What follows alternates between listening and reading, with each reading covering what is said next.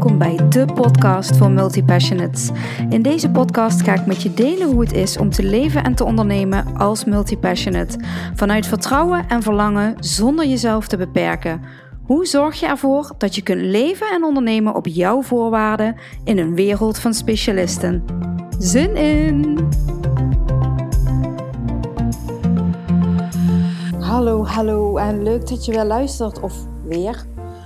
Misschien is het wel de eerste podcast die je luistert en denk je nu, oké, waar gaat deze podcastserie over? Want mm, ik zie je over ondernemen praten, ik zie je over burn-out, of ik hoor je over burn-out praten. Ik, hè, er is geen rode draad. En dat klopt.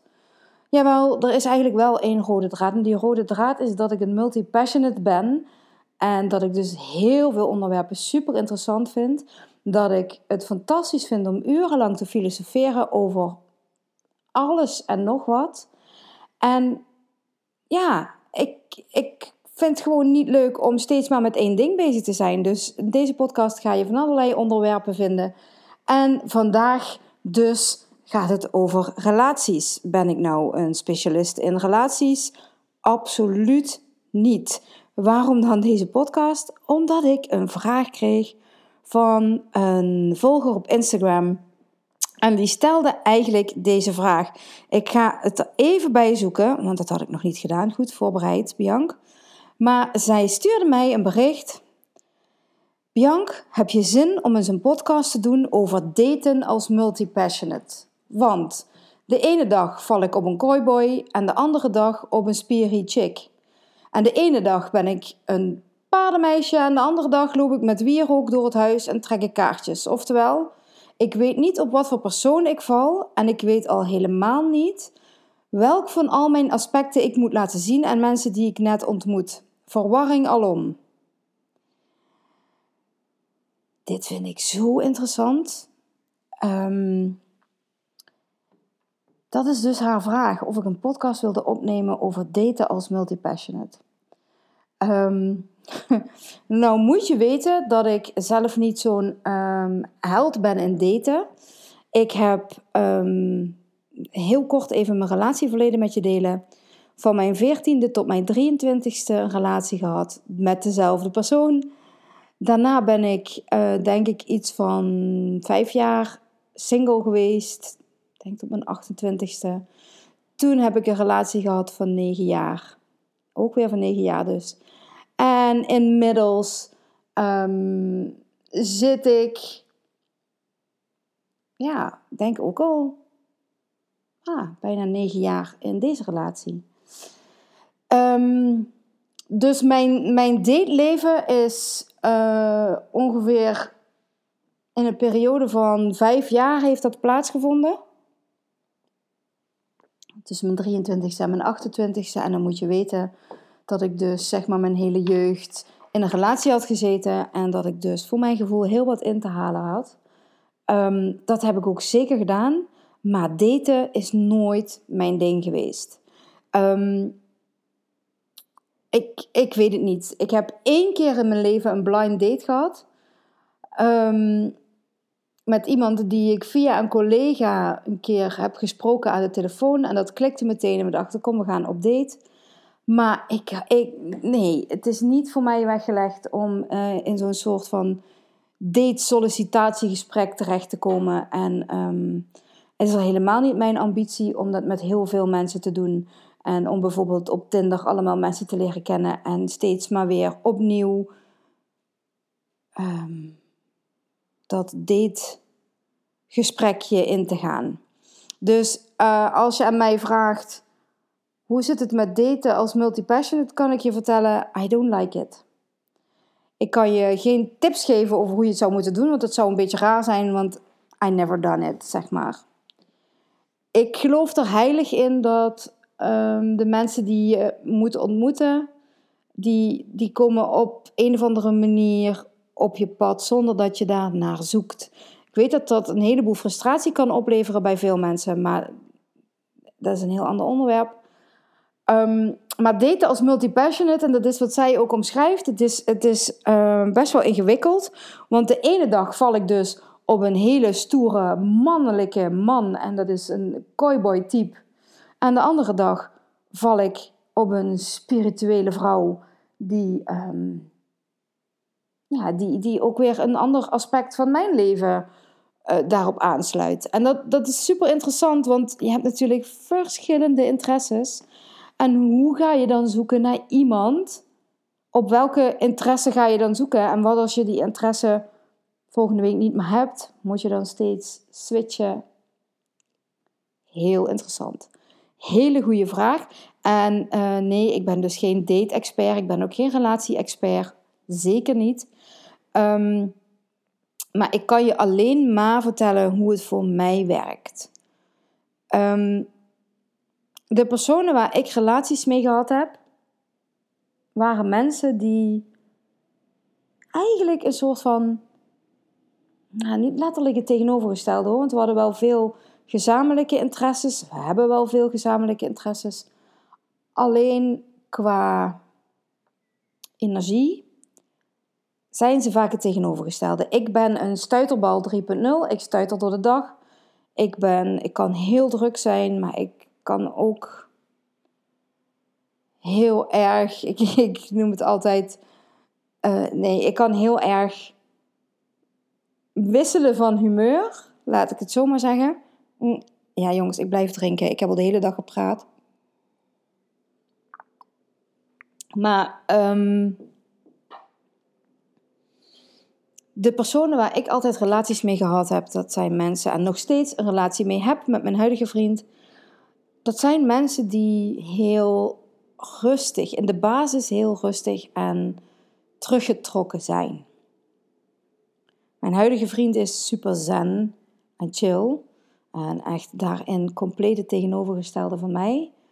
Um, maar dat geeft mij de ruimte om naar buiten toe rond te stuiteren als een stuiterbal, maar naar binnen toe de rust te vinden. Ik geloof dat als ik een relatie zou hebben met iemand die net zo multi-passionate zou zijn als ik, dan zou het één grote puinhoop worden. Um, dus dat zou voor mij in elk geval niet werken. Dat is wat ik nu denk. Hè? Ik heb het natuurlijk nooit echt meegemaakt. Maar dat is wel wat ik nu denk. Ik denk dat, dat ik het nodig heb dat er iemand naast mij staat waar ik de rust kan vinden en die mij af en toe een beetje in balans houdt. Dat zou iemand die net zo in elkaar zou steken als ik, um, zou dat waarschijnlijk niet doen. Dat betekent ook dat um, ja, hoe moet ik dat zeggen? Dus het is lastig om dan, als je dan die ideale partner moet omschrijven, hoe die er dan uit zou zien voor jou. Ik heb daar zelf nooit zo over nagedacht. Um, ik heb wel, en dat is wel interessant, want al mijn relaties die ik heb gehad, mijn langdurige relaties die ik gehad heb, is allemaal geweest met mannen die um, die in eerste instantie totaal niet mijn interesse hadden. Ik vond ze totaal niet boeiend. Het kwam niet eens in me op om, om, om ze überhaupt leuk te vinden in die zin. Ik, ik had er in eerste instantie helemaal geen klik mee. Dat was, ze waren allemaal in de basis niet het type waar ik op zou vallen. Het type waar ik op zou vallen, en dan heb ik het vooral over een uiterlijk type. Hè, dat is uh, type Jason Momoa. Ja, nou ja, goed. Um, you get my drift.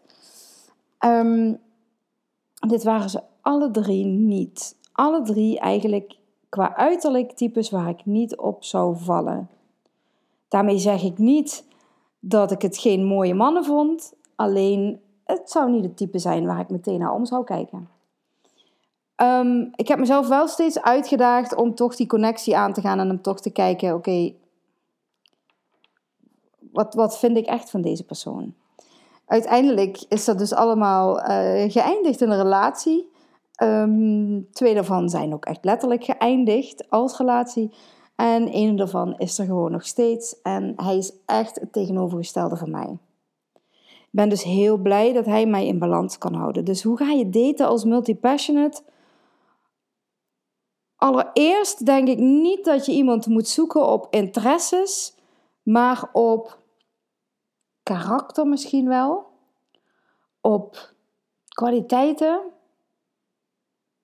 op, ja, op hoe is iemand als mens en niet op welke interesses heeft hij en Oh, ik vind dit best ingewikkeld, weet je dat? Ik dacht, ik neem hier wel even snel een podcast over op. Dit schud ik wel even uit mijn mouw. Maar het is toch ingewikkelder dan dat ik dacht. Um, as we go gebeurt er van alles in mijn hoofd. En vind ik het toch lastig om over dit onderwerp advies te geven. Maar ik ga het toch gewoon doen. Ik, ik hoop dat um, degene die de vraag gesteld heeft hier wat aan heeft. En ik hoop dat er misschien toch nog meer wat mensen wat aan hebben. Maar ik denk dat je in de basis echt moet gaan kijken naar ja, welke kwaliteiten zoek ik in een partner. En niet naar welke interesses zoek ik in een partner. Dat is hetzelfde als um, dat je als multipassionate met een onderneming niet per se hoeft te kijken naar wie is mijn ideale klant. Hè? Hoe, hoe ziet hij eruit? Hoe heet hij? Wat voor auto rijdt hij? En noem maar op. Hè? Zoals de, in, de, in de echte marketing de persona's omschreven worden. Maar ga vooral kijken naar kwaliteiten van je klant. Hè? Hoe, hoe, um, hoe, hoe, betaalt jouw klant? Krijgt hij een factuur en, en betaalt hij je meteen? Um, zijn het mensen die lang twijfelen voordat ze met je gaan werken? Dat soort dingen. Hè? En ik denk dat het bij partners net zo werkt. Dus als je daar meer over weten, luister nog even de podcast over hoe je moet kiezen als je niet wil kiezen. Ik geloof dat hij zo heet.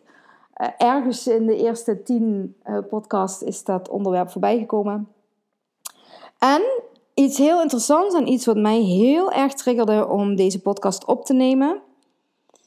Um, Oh nee, ik ga nog heel even terugkomen. Ja, lekker vaag, Bianca. Het schiet wel lekker op met jou. Um, hier staat: Ik weet niet op welk persoon ik val, op wat voor persoon ik val. En ik weet al helemaal niet welk van al mijn aspecten ik moet laten zien aan mensen die ik net ontmoet. Persoonlijk denk ik dat je dat vooral niet moet overthinken. Ik denk dat je gewoon jezelf mag zijn, moet zijn op het moment dat jij gaat nadenken over welke aspecten wil ik laten zien aan iemand die ik net ontmoet, dan, dan ga je in een soort van verkramping zitten en dan ga je iemand misschien wel een ander beeld geven dan, dan de werkelijkheid. En dat zou zonde zijn, want deze persoon die deze vraag stelt, is echt een superleuk mens. En ik weet zeker dat er voor jou iemand rondloopt die, die jou gewoon hartstikke leuk vindt. En die juist het feit dat je misschien dat je jezelf misschien onhandig voelt op dit gebied, dat juist kan waarderen. Ik denk dat dat trouwens voor iedereen geldt, niet alleen voor multipassionates, maar ga je vooral, blijf vooral jezelf. En dan, ik, ik geloof echt dat het dan goed komt. Je krijgt in ieder geval precies wat je nodig hebt, dat geloof ik wel echt. Um, maar een interessante wat zij omschrijft, ze zegt: het ene moment val ik op die cowboy en het andere moment val ik op een spirit chick. En um, er komt dus ook de vraag, een, een, een klein stukje over um, die seksuele oriëntatie, dat, dat ze dat lastig vindt, dat ze het verwarrend vindt. Want ik dacht altijd, mannen is makkelijker en die vind ik ook leuk. Maar ik, ik voel ook iets voor vrouwen. En volgens mij. Um, dan ga ik zeker niet zeggen, als je multipassionate bent, dan val je op zowel mannen en vrouwen. Mm.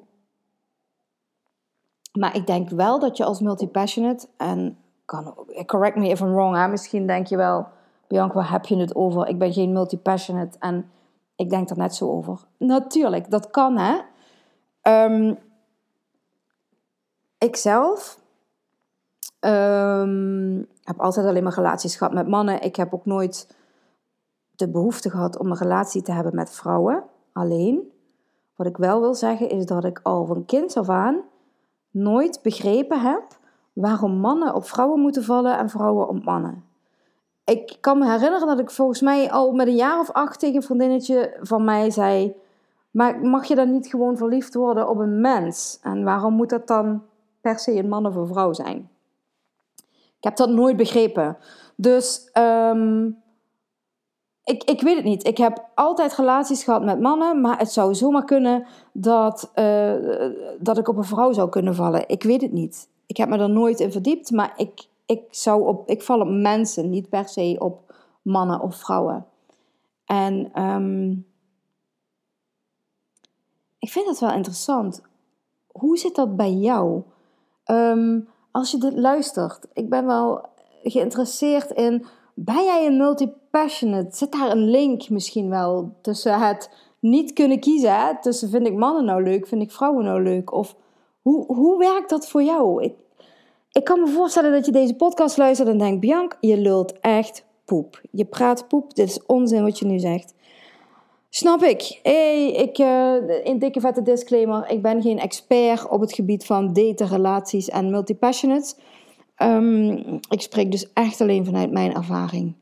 Maar ik denk wel dat wij als multipassionates, als wij gaan zien wat onze kracht als multipassionate is, en dat is vooral ons niet kleiner maken dan dat we zijn, en ons niet inhouden, want dat is wat ik wat ik de meeste wel zie doen. En dat is wat ik ook een beetje proef in deze vraag.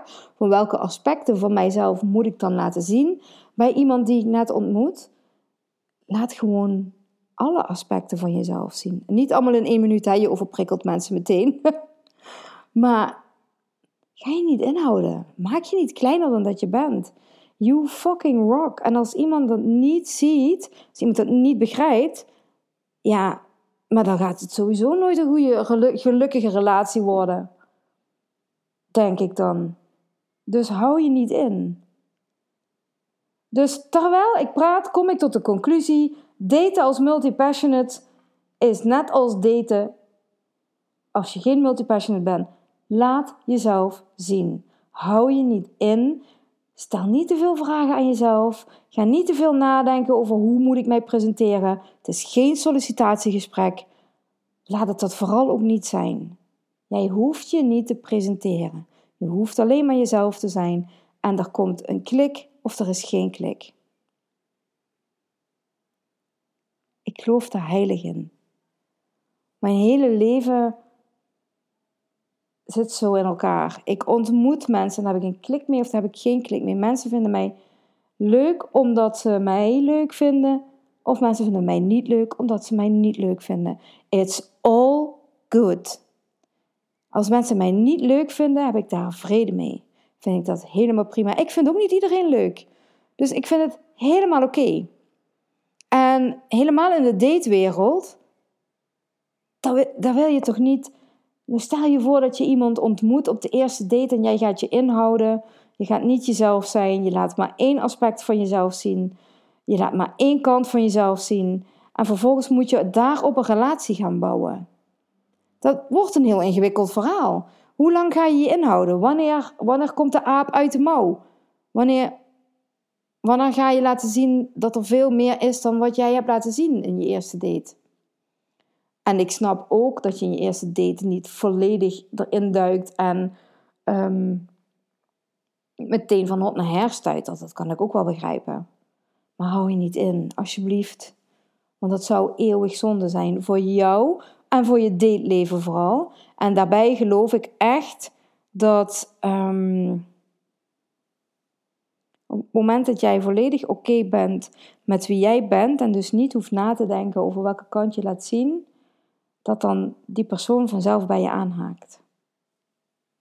Dat geloof ik echt. Op momenten waarop je het niet verwacht. En misschien ook wel mensen die je niet verwacht. Geef het een kans. Want serieus, als ik mijn huidige vriend zo was blijven behandelen zoals ik. Het klinkt echt heel stom. Nee, ik leerde hem kennen op mijn werk en het was niet meer dan een collega. Ik had hem nooit op deze manier kan nooit bekeken als, oh, dat vind ik een interessante man om een relatie mee te hebben of wat dan ook. Totaal niet zelfs. Maar ja, toch als je met elkaar in gesprek komt, dan gebeurt er wel iets. En dan gun je elkaar de ruimte om te laten zien wie je bent. Hij gunde mij die ruimte om dat te laten zien en ik hem. En dan ontstaat er vanzelf iets, of niet. Maar dat is ook oké. Je wil niet dat er iets ontstaat bij iemand die jou niet de ruimte geeft om jezelf te zijn. En of dat nou een man of een vrouw is, of welke andere benamingen we allemaal hebben, het maakt niet uit. Maar gun dit jezelf. Want volgens mij is het daar de crux bij jezelf toestemming geven om unapologetic jezelf te kunnen zijn. Ehm, ja. Ik denk dat uh, ik alles wel gezegd heb wat ik hierover wil zeggen. Dit is een uh, korte podcast geworden.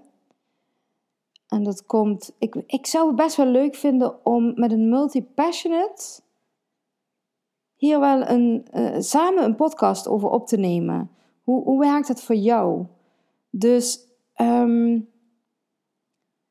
heb je hier een mening over? Of ben je het met me eens of juist helemaal niet?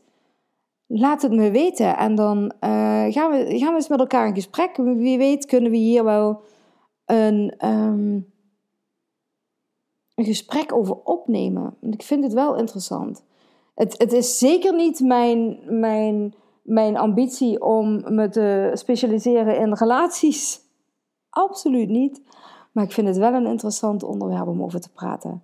Dus heb je zoiets van: hey Bianca, je hebt mijn ogen geopend, ik ben er eens even over na gaan denken, maar ik denk er anders over, of ik snap wat je zegt, of whatever. Laat het me weten en dan uh, nemen we samen een podcast op. Um, en dat geldt ook over alle andere onderwerpen. Hè? Um, als je iets interessants hebt waar je over wil praten met mij, laat het me weten. Dan kunnen we samen een podcast opnemen. Vind ik alleen maar leuk. Nu ben ik, ik zit hier in mijn woonkamer tegen mijn laptop te praten. Maar het is toch altijd leuker om met iemand in gesprek te gaan. Dus um, voel je je geroepen? Denk je, ik wil ergens met je over praten, maar ik weet nog niet waarover? Whatever, meld je alsjeblieft. Ik vind het nu al leuk. Um, het is zaterdagavond, kwart voor tien, terwijl ik deze podcast opneem. Ik vertrek uh, overmorgen naar Ibiza. En ik dacht, ik ga toch nog even een podcast opnemen. Misschien komt er zo meteen nog wel eentje uitrollen. En dan ga ik ervoor zorgen dat die in de week dat ik um, naar Ibiza ga, dat die gewoon online komt. En dat um, er toch gewoon twee podcasts online staan elke week. Hoe dan ook, um, wanneer je deze podcast ook luistert, of het ochtend is, middag is, avond is, ik wens je een hele fijne dag, een hele fijne nacht. Um, Dankjewel voor het luisteren. En tot de volgende.